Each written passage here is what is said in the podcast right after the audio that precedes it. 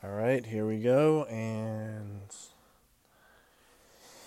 Dan a bitch.